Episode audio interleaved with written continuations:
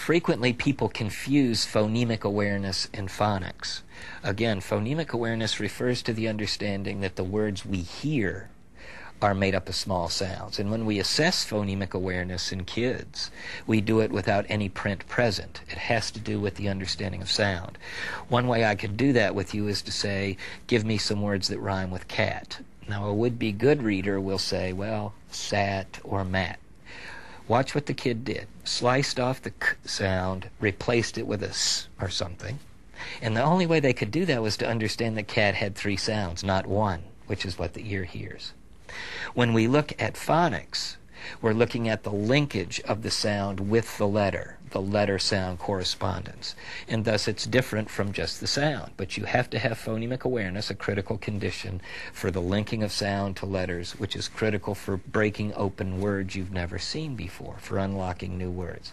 In an English language, you cannot read well without phonics, and you can't do phonics well without phonemic awareness a youngster can master an understanding that the words they hear are composed of sounds. That is, they can develop strong phonemic awareness. They can develop an ability to link those sounds to the letters and letter patterns, phonics. But if kids don't apply phonemic awareness and phonics skills quickly and rapidly to the text, they'll bog down. When you hear them read, they're slow and labored, non automatic. They mispronounce, they guess, they repeat.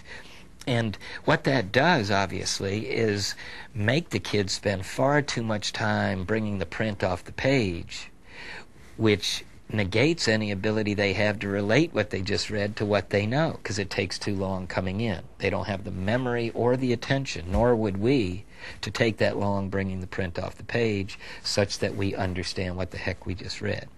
And most kids with difficulties that sound like this, slow, labored, and non automatic, we can take the book away from them, read them what we wanted them to read, ask them questions, and they'll talk to you all day long. If we then ask them to read and we ask them who's the main character or what do you think about this story, how does it relate to your life, they, they look at you with a thousand yard stare. Because again, the stuff is taking too long to be meaningful and they don't relate what they've read to what they know.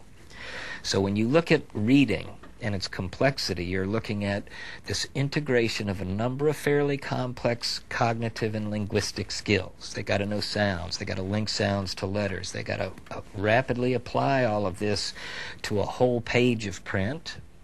And then, as they're reading, they have to structure themselves. They've got to ask questions about what they're reading. They've got to summarize as they go along. They've got to predict what's coming next. All of that goes into comprehension. So when you talk about reading, you're not talking about a skill. You're talking about a constellation of fairly complex abilities or skills in their own right, integrating in a way that brings meaning off the page. And you and I, who love to read, take this for granted.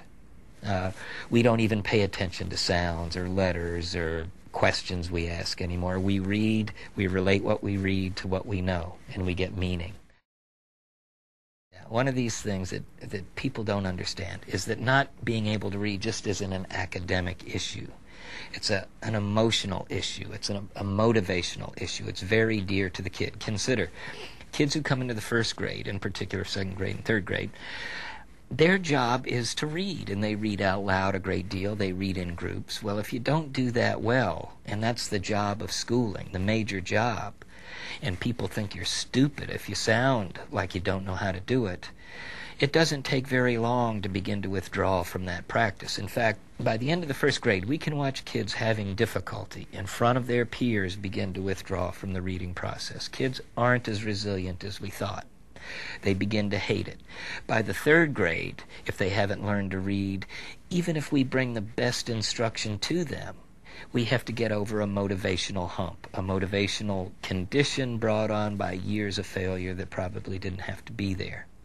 We follow kids from five years of age, and many of our kids are now early 20s. And kids along the way, when we talk to them, say how much they hate this job, this job of reading. One kid told us two weeks ago, I'd rather have a root canal than read. That's pretty serious stuff. This is a 16 year old. Um, so the thing we know is that we've got to be able to get to kids early on. We've got to know who's at risk. We've got to bring to bear the most powerful instructional programs and practices, and we've got to have that well in place by third grade. Major funding for Reading Rockets comes from the United States Department of Education, Office of Special Education Programs. For author interviews, recommended reading lists, and information about teaching kids to read, please visit us online at www.readingrockets.org.